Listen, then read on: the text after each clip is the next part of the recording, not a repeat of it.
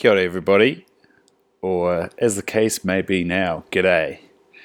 Um, we're finally up and running again with the Stag World podcast. It's been quite a nice hiatus. Um, been getting settled here in Australia. We're still a bit of furniture short. I'm recording this on the couch that we're borrowing from my work. We have one chair. Um, we have a few things for Billy to play with a vacuum cleaner and a clothes horse washing machine and our mattress is still on the floor so getting there. Our stuff is on its way from New Zealand and we have a car so we're slowly but surely getting settled in and loving the environment. It's so good to live opposite the beach even if the beach does have the odd shark circling around every now and again and if you've been following Stag Vision on Instagram, you would have seen the photo I put up the other day. Last week, for some unknown reason, work decided to book a locum for the last fortnight at the place I work in, inland. And uh, so that meant that I got two paid days off, um, which was absolutely, absolutely remarkable. Was able to go and enjoy the beach with Billy and Alex and relax and regroup and yeah refocus. And sure enough we managed to sneak in a podcast there on today which is sunday. Um, ironically international digital detox day. Of not being able to achieve that but that's all good. Um, we had plenty of detoxing on thursday and friday. Um, i'm back into rugby much to alex's disappointment but um, i find that in a life where I'm at home with two beautiful girls in my job um, as an optometrist, it, it's quite a it's a it's still customer service orientated. So you very much need to be very understanding and listening is a key part of the job. And I find that being out on the rugby field is one of those things that gets you to be into that hyper masculine um, environment.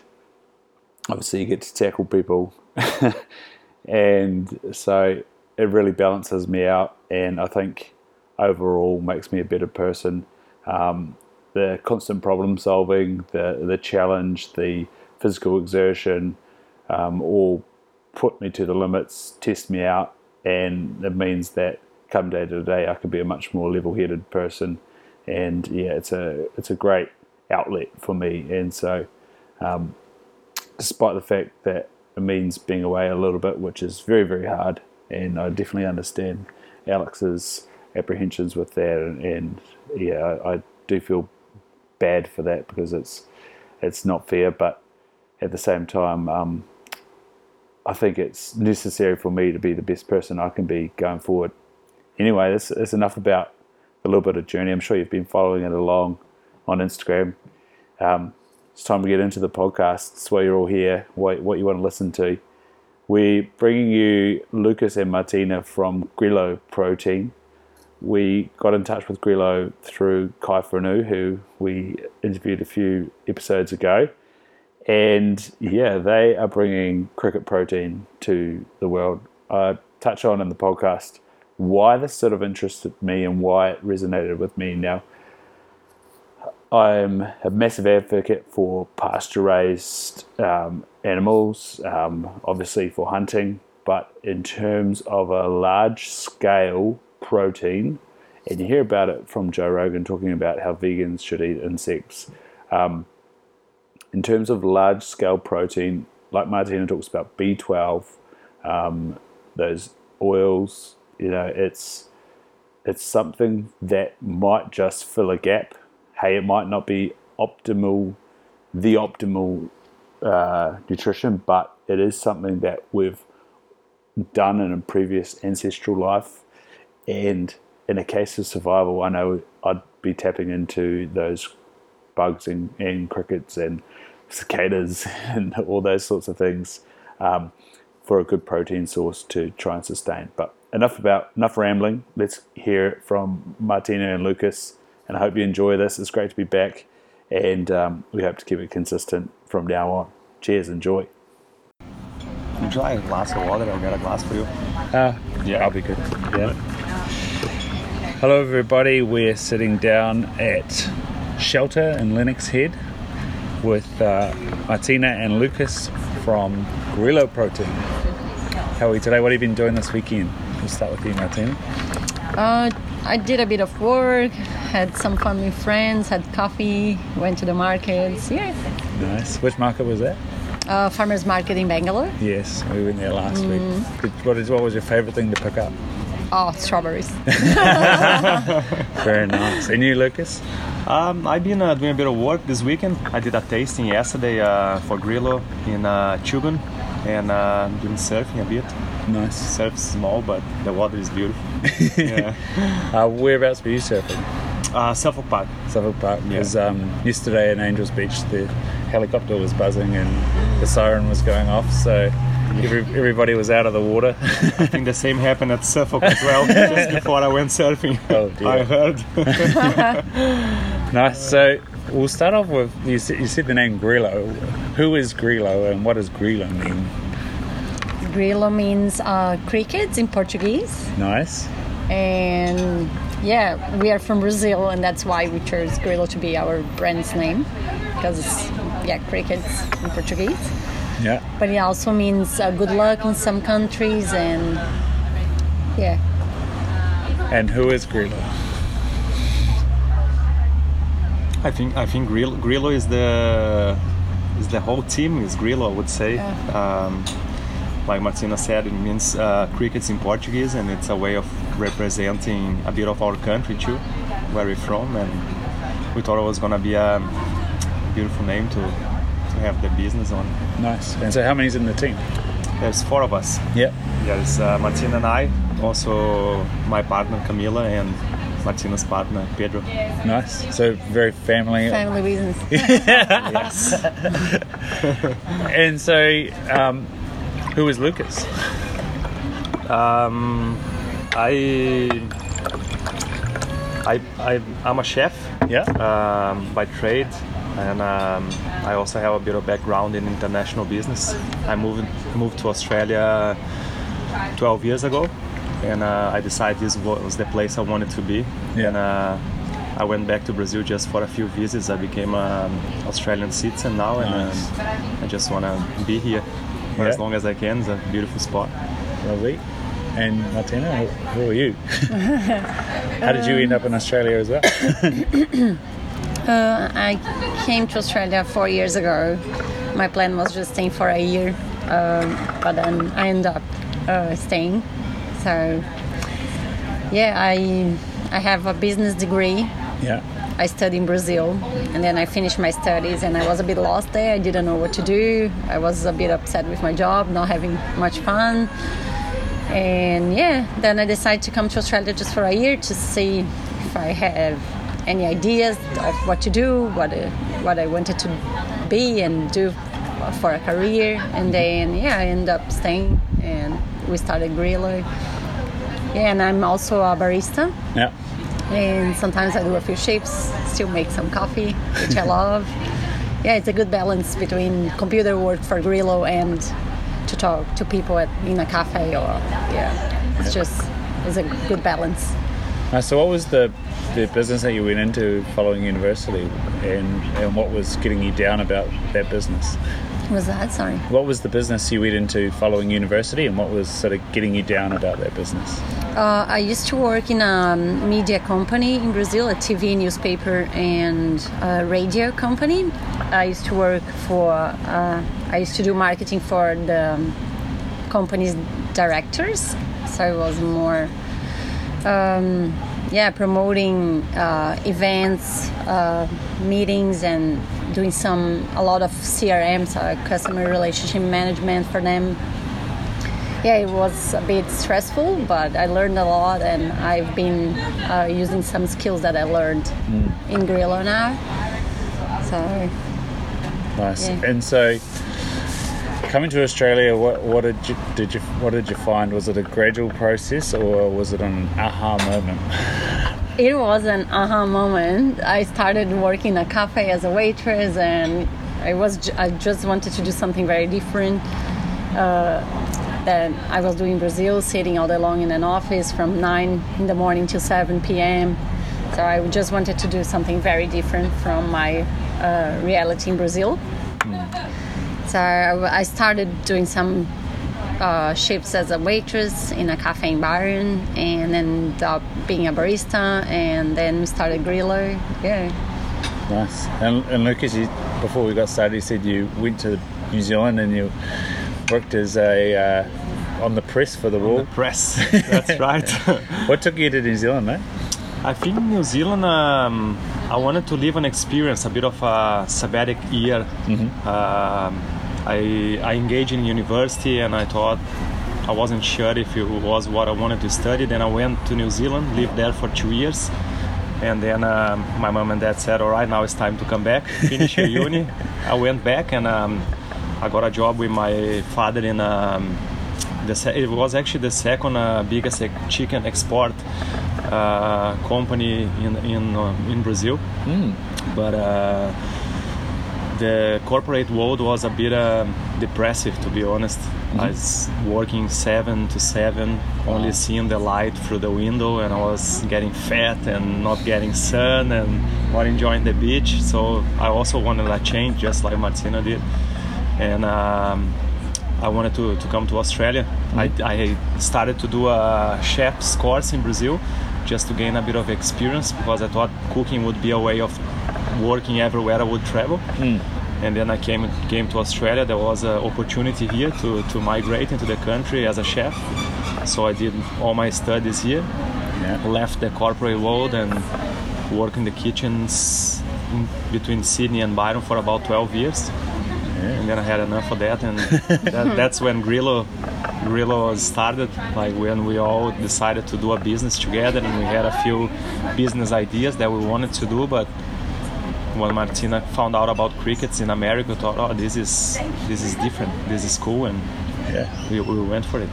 Uh, before we dive into that, what, what was the type of um, culinary that you were working in? I think um, to start with was very classic like Australian breakfast and lunches and cuisine. But then after uh, four and a half years, I was very fortunate to to meet Pedro in a, in a cafe that uh, was um, a healthy, very healthy and organic driven cafe in uh, Avalon in Sydney. It was called the Healthy Chef, Health Chef back then, and. Um, I had the opportunity to work with Teresa, a lady from, from Sydney who was a, an icon on health health mm. cooking. And um, then I just learn a lot more about organic and being healthy and eating well. So I decided to drive my career that way, and and that's where I what I've been cooking since then. Just healthy, sustainable, organic food that I enjoy actually eating too, not just serving to people. Yeah, um, and how does that sort of feedback to your dad's business of the biggest chicken exporter in, mm-hmm. in, in uh, yeah was in not, was not actually his business. He was uh, working there as well. He was one of the the directors, but. Um, yeah, he, he always supported me on everything I wanted to do. Yeah. Um, he knew that the corporate world was a, a tough tough game, and and he could see that I was I was wanting to, to experience new things and, and do something different. He was an accountant. He yeah. is an accountant, and and he knew I didn't want to follow that path. Yeah. And uh, even though I really enjoy working with international trade, was it is what I love still. Mm. That was not the right time for me as a 21 year old. You don't want to be in the office all day. You want to be out and about and traveling and surfing and doing other things. Nice.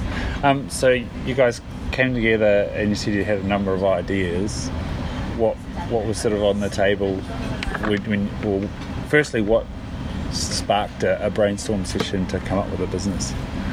We were always uh, um, into superfoods, yeah. and we are just thinking, yeah, we, we have to find something that is not available in Australia yet, a superfood that's not available here.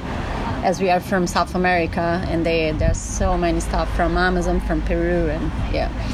And then we, we start to do some research and actually I was training for a half marathon, so I was running five days a week, 10Ks a day, and I was feeling very tired because we are, and we are all about sustainability as well. So we start to uh, watch some documentaries about sustainability, and we stop having that much meat at home and start to have um, more sustainable meals. So we were kind of uh, on a vegan diet for a while, a while, trying trying it out. But I I was training for the half marathon and I couldn't keep up training with that diet. I was always feeling very weak and low energy levels and low iron. And I started having some vegan proteins like pea protein and brown rice. I tried many things and it didn't work. And then I decided to do my own research and found out about the crickets, the hmm. cricket powder. And I bought a, a package from America because it, it wasn't available uh, here in Australia. Uh, I bought it from America and started having it every day in my smoothies in the morning. And after a month, I was feeling so much better, like energy levels high, and I could wake up in the morning full of energy and do my stuff. So every, I convinced everyone at home to start having it as well. So we all started having it in every meal. The boys were trying some recipes, like they used to do veggie patties with the cricket powder in it, and yeah, they started to cook with the cricket powder, and we we started having it in our vegan meals. Yeah. So our um, our one and only animal protein source was crickets for a while, and we were all feeling very good. So that's how it all started. Nice. And so, what was the response from everybody else when you thought, yeah, eat some ground up crickets? What did you think? I, thi- I think at the, the start, everyone thought we were crazy. I think so. We were the odd ones eating insects, and um, our friends were supportive because they they knew uh, we were very passionate about everything we would do, and they knew we would eventually succeed on that. But they, everyone was a bit sus on us and trying to understand why these guys stopped eating fish and stopped eating meat and now eating insects. No one does that. But then the more the business evolved and we started to show our friends and, and people that were close to us that it's okay to eat insects and it's not going to affect the taste of your meal and you maximize the nutrition. They started to accept more and the same started to happen with all the demos and tastings that we did with Grilo at, at the start. No one would never heard about it but now it seems like a, a much more common thing. And we we um, believe in a couple of years time or maybe three to four years will become a commodity in Australia and everyone will be eating crickets just like everyone now eats raw, raw fish and hemp which before was illegal now it's everywhere. Yeah. so we see the same pattern happen to crickets down the track. Yeah, it, um, it's quite cool coming to Australia and being able to see hemp on the on the shelf, like um, Pana Chocolate make that hemp chocolate bar, and in New Zealand it's sold as soap. yeah But of course it's chocolate. But um, yeah, it's it's uh, it's an interesting thing. Um, I, I, I know a group of dairy farmers in the middle of the North Island are growing a hemp lot and they've got to have everything away from the road. The, they've got to get permits for everything, and even then, to try then to sell it, they're having all sorts of problems. So, hopefully, that can uh, expand shortly in New Zealand. And it, it's interesting you say about the nutrition of it. Um, preparing for this podcast, I was kind of thinking of where did I hear about crickets or, or insects, and it took me back to um, when I was 14 at a school camp. We did a little bit of a survival session. We're, we're in the bush, and they, the um, Department of Conservation guide pretty much said if you uh, in the bush and you've got no food and you buy a river, if you basically put a sock or a t-shirt or something in the river, you'll collect all these insects, and if you eat those, those are higher in protein than anything else, and you just might survive and it'll sustain you. And so we ate, we caught these bugs with a t-shirt in the river and ate them, and and then um, stupidly at a Rhythm and Vines concert again in Gisborne. Yeah, I've, I've been there twice. um, someone dared me to eat a cicada, and uh, I, in the state I remembered, oh yeah, it's high protein, it'll be sweet. but um, you, you, said the energy levels whilst you were, you were vegan were, were down trying to train. What is it about the cricket's nutrition that do you think got, got you up again? Is there oils and fats, or, and, and obviously the protein content yeah, of it is mainly the protein, I would say, because it's uh, the nutritional uh, profile of crickets and other edible bugs. They're quite similar to beef. Mm-hmm. So, it, uh, crickets, for example, they have 69% protein, which is very high. And I think for me was the main thing was protein. Yeah. And also iron. Yes, right. They are high in iron as well. So. Yeah and B12. Yeah, They're extremely high in B12. Yeah. In, in mm-hmm. 10 grams of crickets, you get more than 150% of the daily intake, recommended daily intake on vitamin B12. That and that's a very important vitamin. A lot of people need that, and especially vegans. Yeah. especially on, a, on a vegan diet for us was a struggle. Like Yeah. Camila, my partner, she was struggling with the iron and B12 deficiency for quite a while, and we we even uh, designed one of the blends that we have, the super greens, Yeah. thinking of how we could bump the iron intake for people. And it became like a, a blend where you can get 53% of the daily intake in iron in only one serve. Yeah. So you, you have a smoothie and you're already halfway through. So mm. you, Yeah. And, and thank you very much. You sent me through some of that super blends. It was it was very green. Do you guys have seaweed in there? You're speaking about iron and, and, and, and B12 and so- things like that. Is, have you tapped into seaweed as well? The- and, and kelp?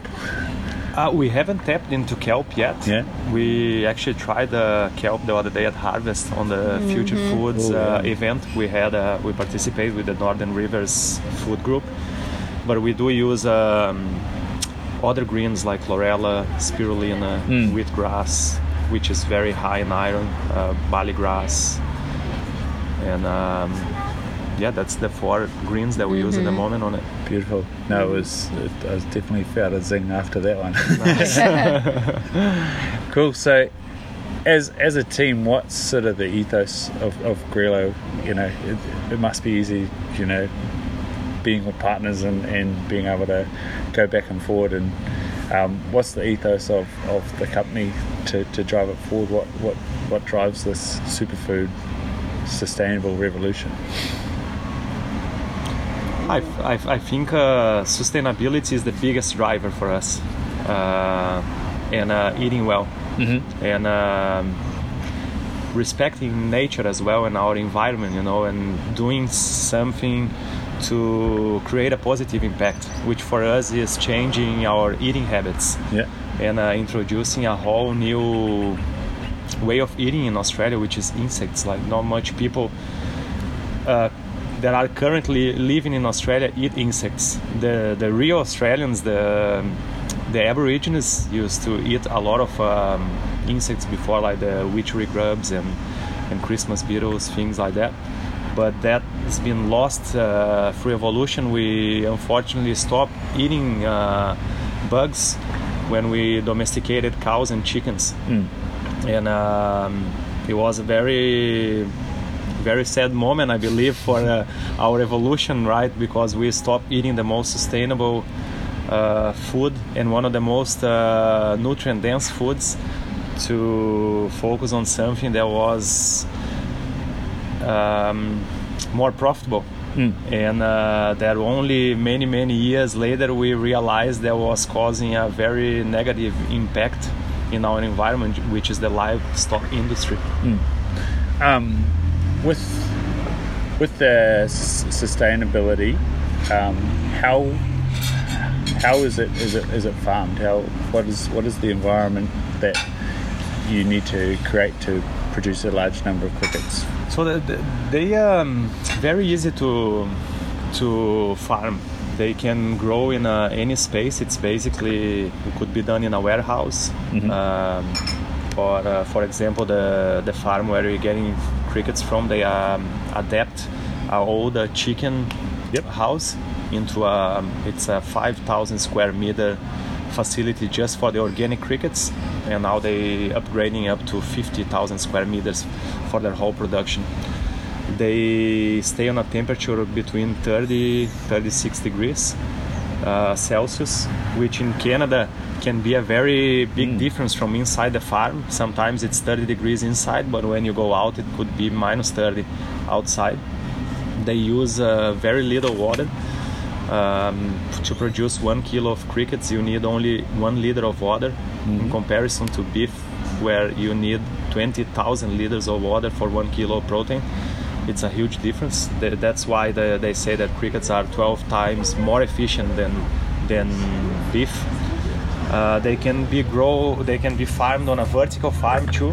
So there are projects I've seen in America where they're developing cricket farms on the CBDs of big cities just to show people that it can be done everywhere and not just on the countryside, which could be a so, uh, one another solution for the future.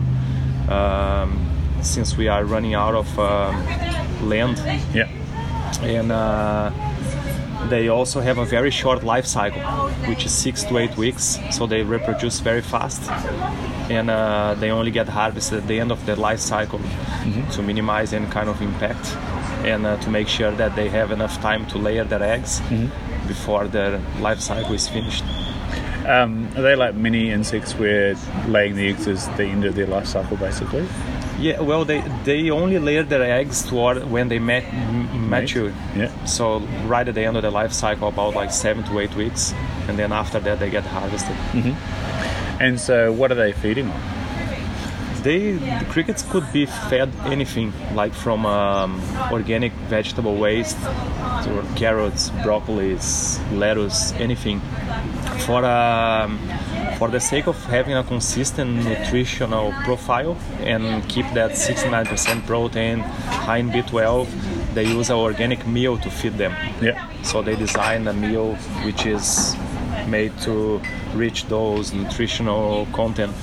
There were like cases where they would, uh, and that's where it becomes tricky to feed them only vegetable waste because, for example, in one time of the year you're gonna be feeding them lots of broccoli and Yeah. cauliflower and things, but then down the track you won't be able to keep that same nutrition profile because you're gonna be feeding them I don't know, carrots and lettuce and, and other things. So they had to design a meal which is 100% organic to feed them and keep up the, the, the maximum nutrition.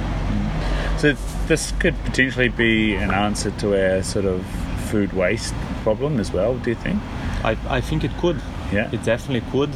Um, as long as, again, um, it's the, the animals are fed in a way that keeps the nutrition profile. Yeah. but it definitely I see farms using vegetable waste, and I believe in the future, once crickets are a commodity, we're all gonna be able to, if we want, to farm them at home, just like people have sometimes their chicken Yeah. or um, one cow or just how they grow their basil at home. Yeah. There's there are projects in America that want to teach people on how to do that, in order that in the future everyone will know how to to have some crickets at home to feed their family. There, there is a company uh, on Kickstart uh, doing a cricket farm. It's a, it looks like a little, like a little container with drawers, and the company name, the company's name is uh, Living Farms. So Yeah. you can check it out. It's a, a home home cricket farm, very little ones. Beautiful. One of the really interesting things I saw on that document you sent through to me was that they could be a very good use for feeding other animals, and in particular, um, the likes of fish farms. Now, fish is supposed to be this really, you know, nutrient dense, high omega 3 um, animal and, and really nutritious, yet a lot of those for likes of salmon that we get now is farmed salmon and they're being fed corn and oil and soy waste product and so that apparently is affecting the makeup of, of the, the fish and a lot of the color that the fish are getting is is from hmm. adding carrot to it so that they're nice and orange Yeah. and then and if it wasn't for what's in the meal then they wouldn't have that colour. And like I said, if you put in a good stream, if you put a t-shirt in, in there, you'll grab a whole lot of bugs, which is what the fish, you know, actually eat. And, any sort of fly fisherman will tell you that they use a different type of fly depending on the season, depending on what the bugs are, you know, depending on what other animals, you know, sometimes they use a, a mouse fly as well. And so that was one of the really exciting things that instead of feeding these fish, you know, corn waste and soy waste and having these high omega six fish, that you could use use crickets. What other, you know, um, I guess food spectrum could could the cricket fit into? I think um, like I haven't heard yet of um, like uh, fish farms using insects to feed their uh, their fish, Yeah. but I I know that in Australia there are many many insect farms uh, focusing on livestock feed. Right. Uh, and just like you said, they they don't want to feed them any crap waste food. They trying to feed them insects, which which are actually a much more sustainable option than soy, for example, Yeah. and corn. I, I think it's okay to, if would be okay if they're using uh, organic corn or organic uh, soy to Yeah. feed their fish. Then they would get a good nutrition profile from it. But uh, I don't think it's okay to, to feed them like stuff just to make it more colorful or just for the looks and not actually for the Nutrition. for the nutrition. Yeah. Um, so you guys said that you're looking at getting a whole cricket product into Australia, and of course that comes with biosecurity measures. How is as an insect farm? You said there's already insect farms in Australia. How are they addressing a biosecurity um, aspect? I think the there are, there are cricket farms in Australia. They use uh, one particular species, which is the Acheta domesticus species. It's a different species from the one we buy from Canada. Uh, the farm where we're getting the crickets from, they used the same Acheta domesticus species. However, they had um, an issue at one year of their uh, their production that this cricket was a bit more suitable for a disease. And when I say disease is not something that would be any bad for humans but they've basically they lost their whole production for the year. Just like you lose the the crop of I don't know like corn or something you know. And then they started to, to work on a new species that was much stronger than uh, the first one. Unfortunately in Australia, this species is not allowed in. Uh, There are uh, many farms, including one uh, in Canberra. There is a, a friend of ours that that she does black soldier flies for uh, livestock feed. She wanted to bring in these species to Australia, but she haven't got the approval from the Department of Agriculture, which is in a way unfortunate because uh, there is all these groups of people trying to create a whole new industry which is the edible insect industry and invest they invest in their money their life their time everything to create a whole new sustainable industry. But they they in a massive risk because if it happens that they lose all their production of crickets once and they lose all their eggs they got to start from zero again and to start from zero again would be very hard for them. Mm-hmm. So i think it would be would be smart for our government to allow us or not us but cricket farmers to bring in a new species of course it has to be all controlled and done it properly but i'm sure they have the, the tools and facilities to do that. But this would uh, secure the industry much more and all these people that have been investing five to ten years working on something they would not be at risk of losing everything in one night. Yeah. which happened to the lady uh, olympia our friend from Golterra in, uh, in canberra she did had her whole um, her whole cricket farm wiped. Yeah. ever they all died because she was learning how to feed them and what to feed them and uh, which environment they would be growing best and, and she lost everything. So she had to start from from a few eggs again and then reproduce into to more crickets and then again double the size and then she restarted again but uh, she, she mentioned she even went to the department of agriculture to try and talk to them but they were very restrict and um, yeah, unfortunately, still very hard for cricket farmers in Australia to, to grow and and get to a bigger scale and Mm-hmm. make it more mainstream and and use all the the opportunities that there are there, like for Australia to export into the Asian market and into every other market like America, Canada, Europe. That is everyone's starting to catch on to more sustainable uh, practices, and insects is definitely one of them. And uh, I guess from their perspective, they're worried about uh, release of a new species into Australia and what it might do to the ecosystem. But even um, a large scale um, population of crickets could could devastate the likes of a you know a pasture or or like you know broccoli or anything anything like that. So. Um, how, how do they protect the Australian environment? What, and obviously, that must be one of the big sink costs of, of setting up a cricket farm is making sure it's a secure environment. Yeah, Yeah. I, fe- I think that's one of the, the biggest concerns from the Department of Agriculture is not to introduce a new pest Yeah. in, into Australia.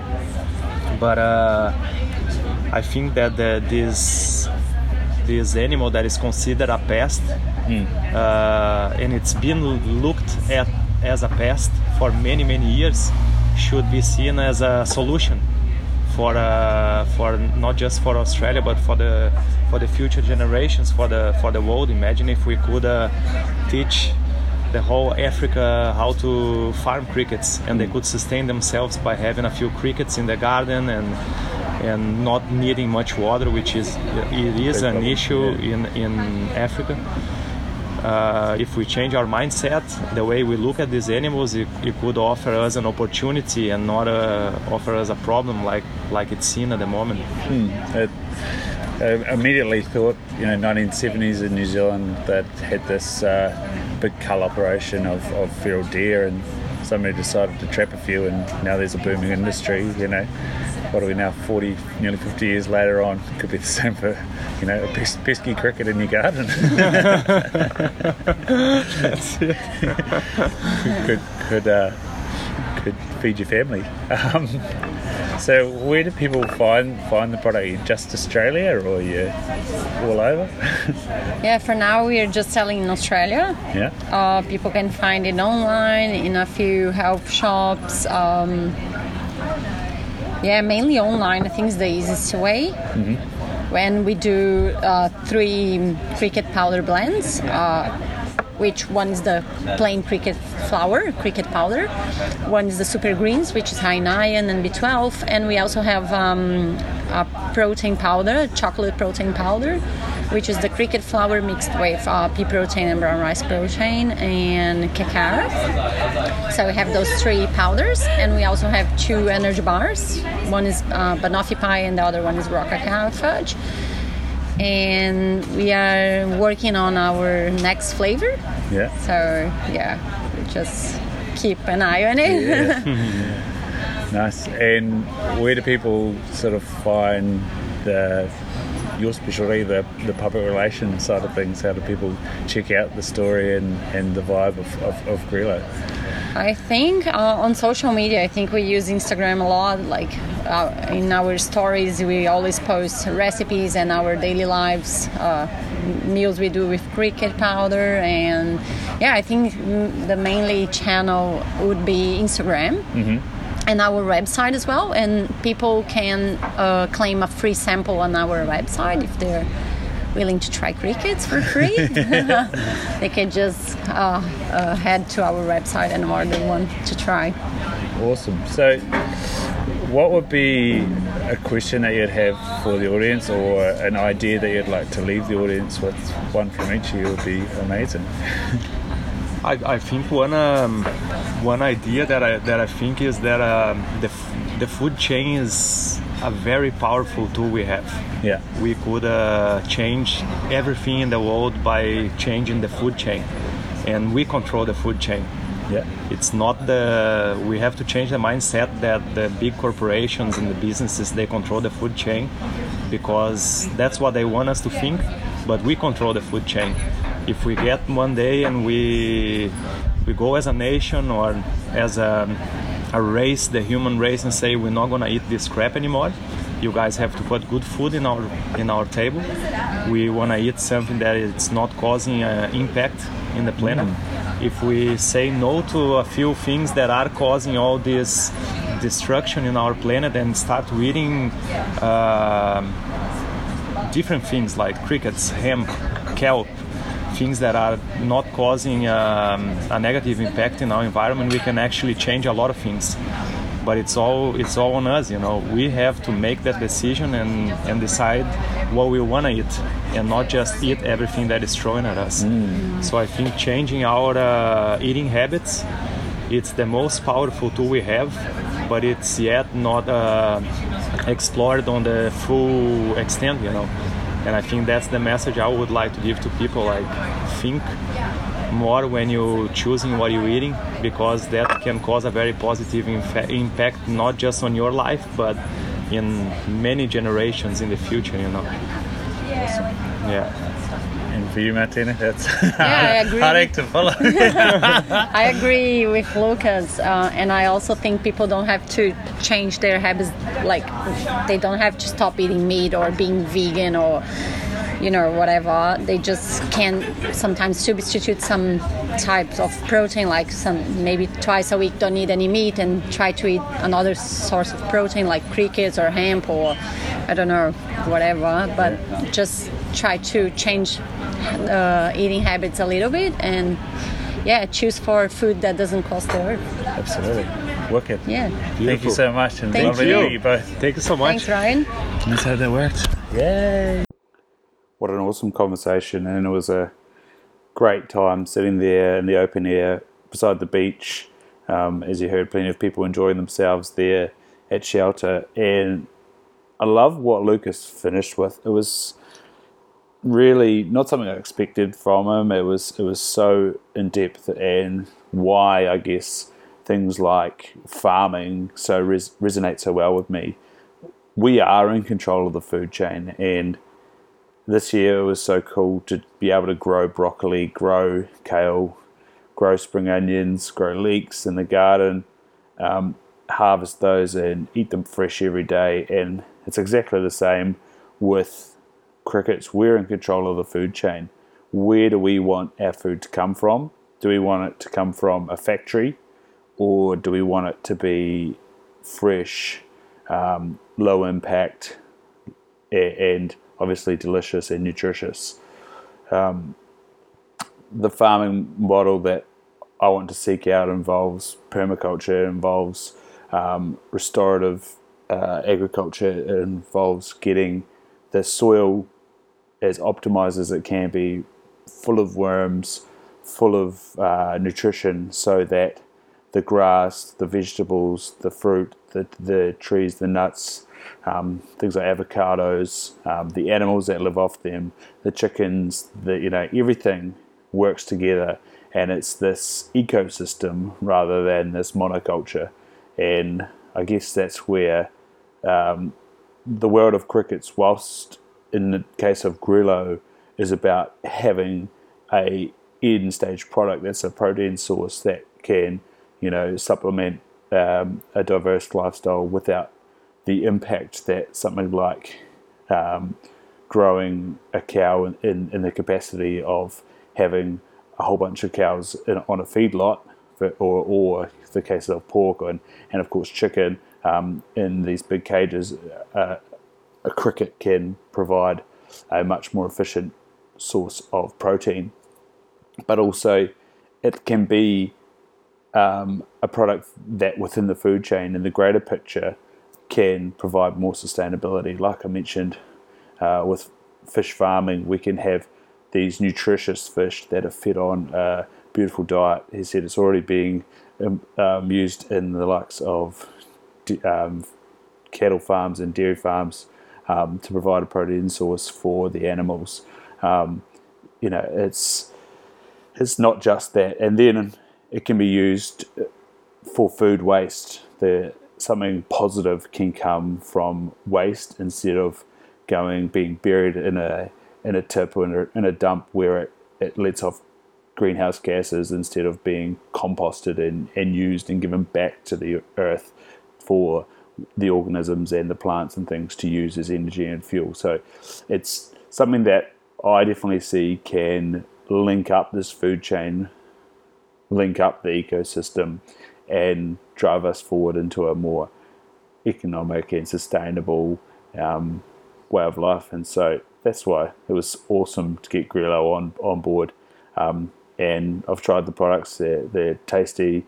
Um, the powder, the protein, you know, they you wouldn't even know that it's crickets. Um, yet there's a massive head of protein in there, and it's it's really awesome.